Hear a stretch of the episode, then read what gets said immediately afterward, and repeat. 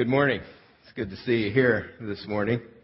Um, that's really pretty much how, how life works. We're thrown in the middle of decisions and things that we have to respond to, and then in the context of handling that, whatever family you're in, if you grew up, you, I, yeah, if you grew up in a family, I'm pretty sure you did. Um, but as you grow up in the family, as the family deals with decisions and handles trouble and responds to different things going on, there, there's a lot of training that goes on there. And today, we're going to look at um, how, how to make the most of that training. It's true of families. It's, it's true of church families, groups. Uh, pretty much the people that you have decided to throw your lot in with in life, you've put your heart into it. Uh, those people that you run with, they're, they're shaping you. And so we're going to look at how that happens. And if you're a parent, uh, our goal is to help you uh, to make the most of the time with your kids.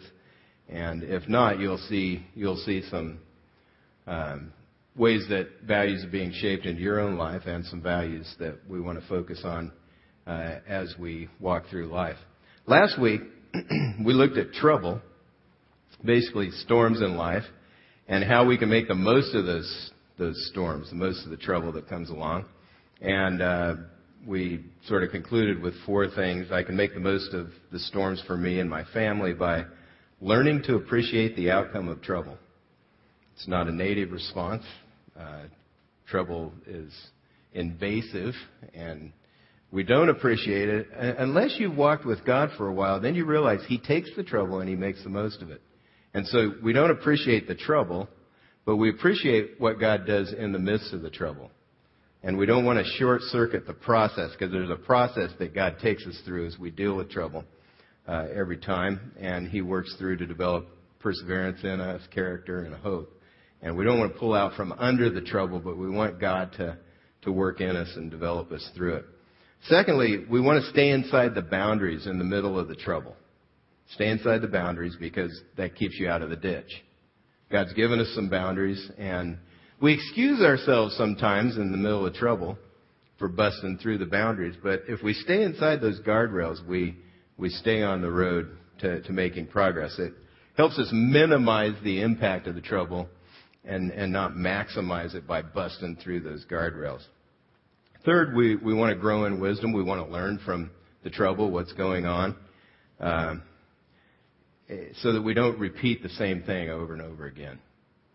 Uh, sort of like Groundhog Day, going through the same thing. And then finally, choosing humility really helps because we're able to admit our part of the trouble, what, what we brought on ourselves, and it puts you in position to grow through it and grow from it.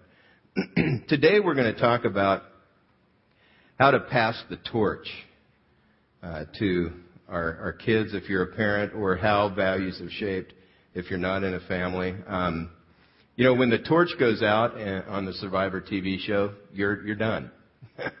you're out of the game. And God has given parents, particularly, the assignment to pass the torch on to the next generation. He wants us to build faith and values into our kids to help them really come to know God and grow up in their understanding of Him. Uh, common thought in my world growing up and uh, in our world, I think, is that we, we don't want to force religion on our kids. That was a thought I heard over and over again um, from people as I grew up. You know, I I just want my kids. I'm going to give them a little taste of what I think's right, and then let them make their own mind up when they're a certain age. Can you keep that from happening? You really can't. God has built in us this ability to choose. He, he doesn't force himself on anyone. He, he just doesn't do that. He, he is not, you know, it's really odd when you're the only one laughing. I was the only one that was laughing at myself, and I apologize for that. Um, I really do. But my point was that you can't, you cannot force someone to, to make a decision. You, you can force them, if you have the power and the strength, you can force them to go through some motions, but you can't get to their heart. That's, that's the way it is. my thought and what I think Scripture's saying, what I know Scripture's saying is, as parents, we want to uh, introduce our children to the living God, the one who really exists, so that as they develop a relationship with Him, they themselves can begin to experience the blessing of following Him. So we're not talking about a religion. I'm not going to force religion on my kids, but I am going to help them get to know the one who has completely made my life good. Because that's, that's what happens when you decide to follow God. He, he makes life good. So my goal has been to introduce them to a real person I know who is real and who makes a difference in my everyday life right here and now. So we're going to talk about some things that God wants to go on in the framework of family life. And uh, if if you don't have family, I think this is going to help maybe reflect on your own family growing up, or look at some values that that need to do, be developed and how how they're developed. First of all, the goal in with our kids is to grow a wise adult who earnestly follows God. I, I was probably ridiculous in my staying focused on this uh, as as a parent, but we, we our, our son Thad was born, and Cindy and I one time we were. Uh, I, I really know how to ruin a moment. This is a great example of that. But we were we were looking at him. He was all bundled up in his blanket. You know, he had the soft cheeks, and we were admiring our son. And I said, "Isn't it amazing that someday he's going to have whiskers on those cheeks?" It completely, completely ruined the moment, but of course, in my crude way, I was trying to make the point that we have a responsibility here. We've got to raise a man. I mean, he's a baby now, but we've got to raise a man. Sorry. That is ridiculous. we're having a we're having a rough start here. oh, it's been one of those weeks. But um, anyway, following God is is it leads to a life of blessing. Now I've pastored for 20 years, over 20 years, and so that means that I've seen the outcome of choices that people make on, on a on a larger scale, and been at the same place, same congregation. I've been able to watch the the impact of the choices that people make. Those who take God seriously have found His blessing over time, and as they've as they've taught their kids to do the same, those kids have grown up strong. And they're not impacted by the things that go on in life. Uh, so we want our kids to follow God. First of all, because it's right.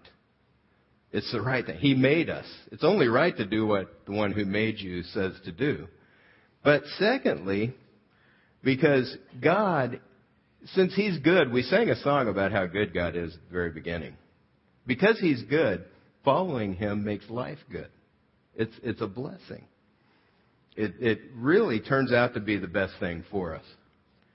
Proverbs 10:1 says, "A wise son brings joy to his father, but a foolish son grief to his mother." Uh, to be wise means that you handle life from God's point of view, and as we do that ourselves, we can teach others to do the same thing. It's not just competence at handling life. It's not, we're not trying to raise good citizens.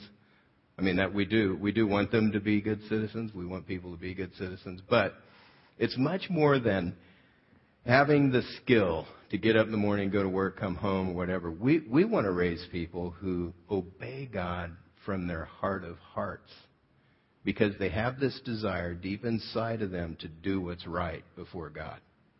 If you raise people that do that, they are going to find the blessing of God over time. And He will help. And the thing about God, I don't know where you are. I, my thought is, when I hear things, I'm, I'm focusing on Scripture. There's this sense of, wow, man, I sure blew it there. I don't know wherever you are. God's a gracious God. He will, He, He will, He will take you where you are and move you forward, and He's gracious as well to our kids. But if we're going to raise children who earnestly follow God, they need firsthand experience with God themselves. And so, if they're going to want to do this, they need to see God work, and that's what that's what the family is about. That's what happens in the church family. We go through the ups and downs, and we see God work through the really good things and the really hard things. And we watch examples, leaders who choose the right things, and we hang around people who set the pace. And it, it really makes a difference. That's what God wants to be going on in our family and in, in our church family here. God's assignment is for parents to train their children in the way they should go. And then we need to do that and pray with everything we've got that they choose to follow God themselves. That's what we're, we're to do. The Lord gives us the training framework in Ephesians 6 4. It says, Fathers, do not exasperate your children. Instead, bring them up in the training and instruction of the Lord. Uh, from this passage, we learn several things. First of all, dads are responsible. If, if, if, you're, if the mom spends more time with the kids, the dad doesn't get a free pass. This is a dad's responsibility. Um, so engage. Don't slack in this. Second thing we learn is in the word bring them up, there are a couple ideas here, but the first one is that it speaks to the atmosphere. We're to bring them up in a warm atmosphere. Tendency for dads particularly is to exasperate their kids, and it's exactly how it sounds. Exasperate. We're able to, to focus exactly on what irritates them, and somehow we get this sick pleasure out of this. Okay, I, this comes naturally to me. To exasperate, it sounds like that. You ever see a kid go, that's, that's what the word means. You're, you're, you're, you're driving your kid crazy because you're teasing them to the point where they're not getting what you're trying to say. Sarcasm does that. It doesn't really help. Kids need a warm atmosphere in which to grow up. Like a greenhouse, you need the right environment for plants and trees to grow. Same thing with our kids. The kids need to know that you love them. They cannot doubt this. They, they can't. If, if they doubt it, then they're going to find someone who does love them or that they think loves them who will use them and lead them down the wrong path. So this is something we need to communicate over and over and over again. If you're a parent, keep saying it. Keep showing it. And keep communicating that kind of love. Bring them up also uh, speaks to a process over time. Be patient. Take your time. Look for patterns in your kids' lives. Cooperate with God as He helps them through trouble and help them experience God in the midst of that. And the training of the Lord, speaks to a systematic understanding of God, and, and it's laid out in the Bible that way. Um, one of the best ways to gain a systematic understanding is uh, if you have kids, read their Sunday school lessons or help in Pathfinders. That's a really great way, honestly, to, to gain a systematic understanding because that's what we're laying out in, in the Pathfinders classes. Um, we're, we're laying that out there and it, it helps you. Get in the Word yourself. Get into the Bible yourself. Try to gain uh, some understanding. We, we're providing, we provide some classes that should help with this as well. But as you learn, you're helping your kids learn. As you walk with God, you're helping them as well.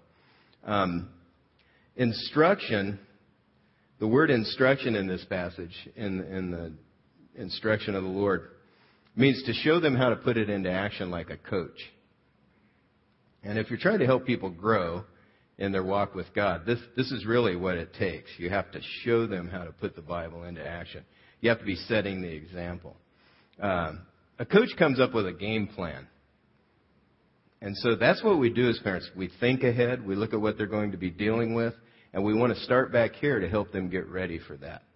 Start thinking about what they're going to face, how do we get them ready. If you wonder about how to get them ready, then ask somebody who's raised kids and done a done a fine job if they've raised them and ready to deal with what's coming up is as well. It's a framework that as we all walk through life together, we're growing in our understanding of how life works, how God works in the midst of life, and what He's trying to do in us. Next, a, a home is a live-in workshop. Not a sim- a uh, home is a list of life and what He's trying to do in us. Next, a, a home is a live-in workshop not a seminar. Sometimes parents want to make home a live-in seminar, and you, you kind of turn out like the wah wah wah wah wah in Charlie Brown.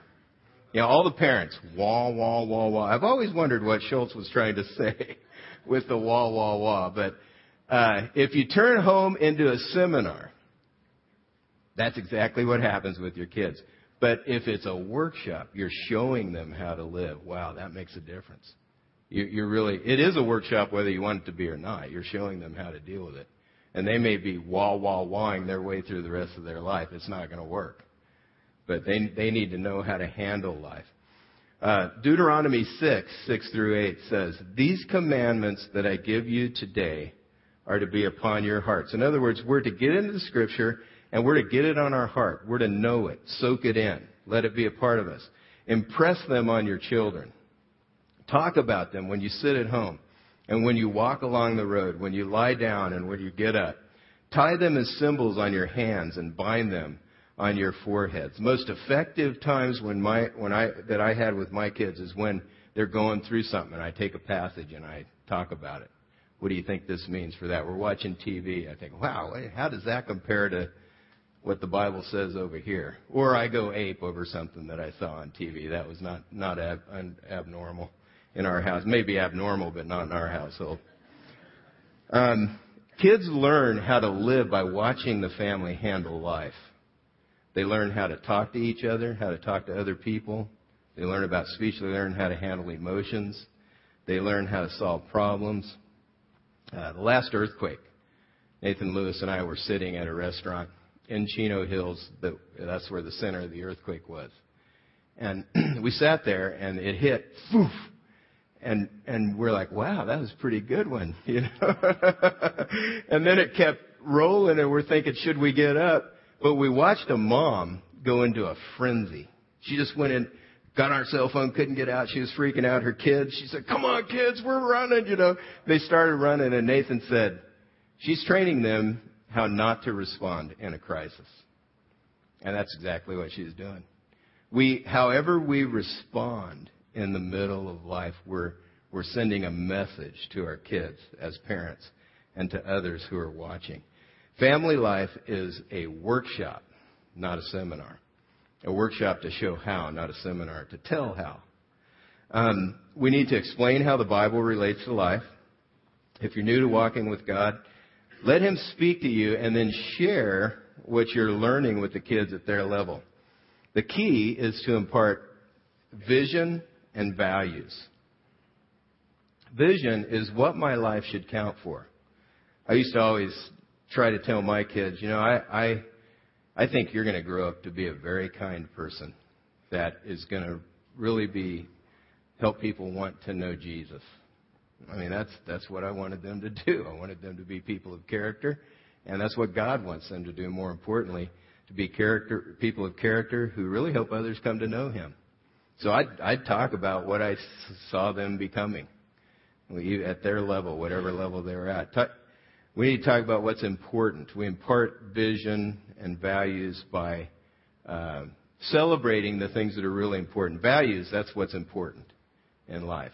As as your kids do activity, as you have kids, um, they're they're into all kinds of activities, probably sports, dance, music, kind of interests. Um, go nuts over the, the opportunities they have to show character and to do the right things. I, I, I would, I would just, we would usually on the way home from games, my kids were into sports.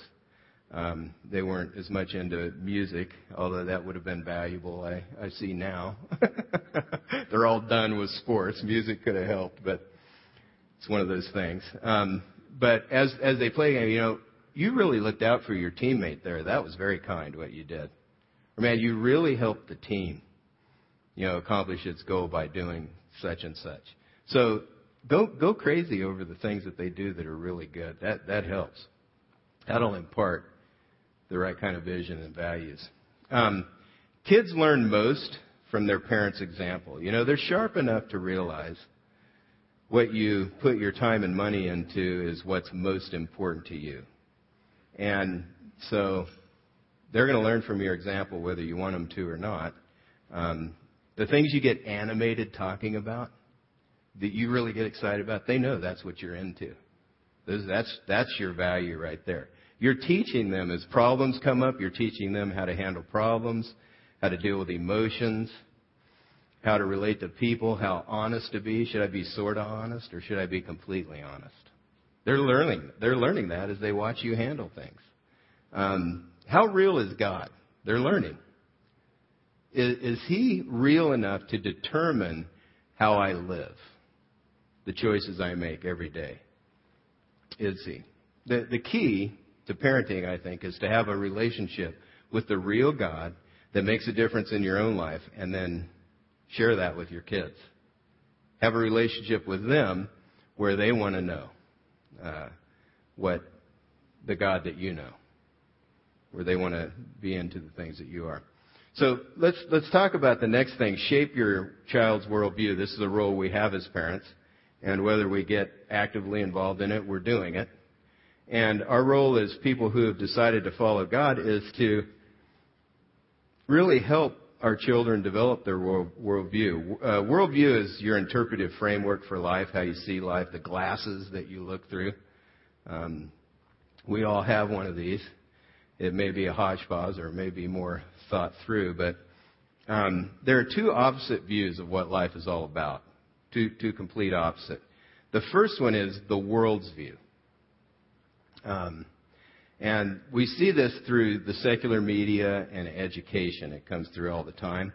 There are some points that will show up on, on the screen that aren't in your outline, but uh, some aspects of this view, this world's view, worldview, which is repetitive, I, I understand, but um, we're only higher animals. We're accidents of evolution.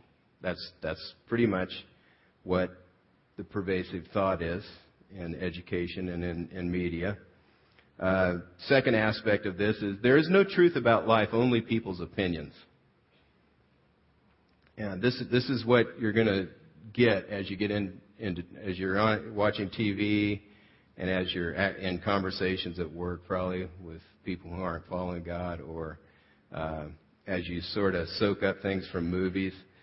I, I'd like to show you a clip from the Emmys I think the Emmys were last Sunday night, but I was watching this and I thought, wow, that, that really is pretty much indicative of this, this worldview that I'm talking about. But it's Tommy Smothers, and most of you probably don't know who Tommy Smothers is, but he was he, the Smothers Brothers Comedy Hour.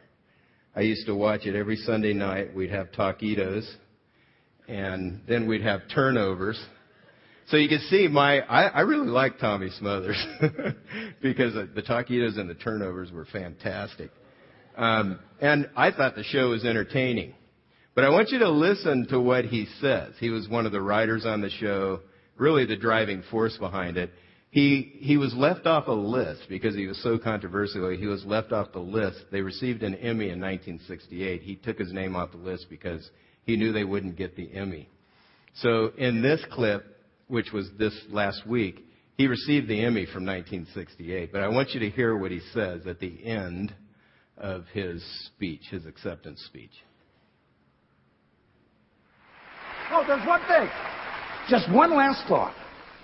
And there's one word that exists in every language on the face of the earth, in every society from the time of man began to speak, and the word is truth.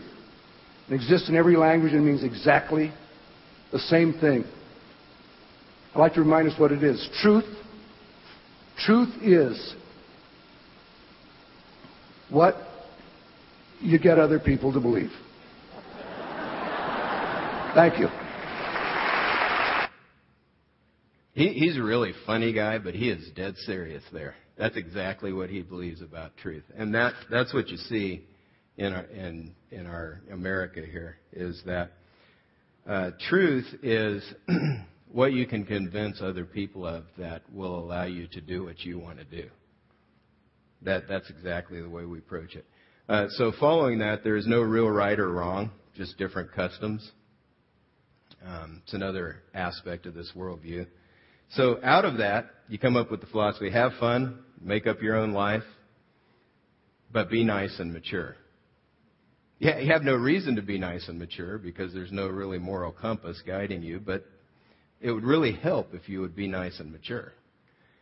God's view in the Bible is completely the opposite of that. Uh, each one of us is designed by God, and we're more than the animals. If if you're pursuing a relationship with God, these are some of the main core ideas that you find in Scripture, and you can check them out as opposed to the, the world's view.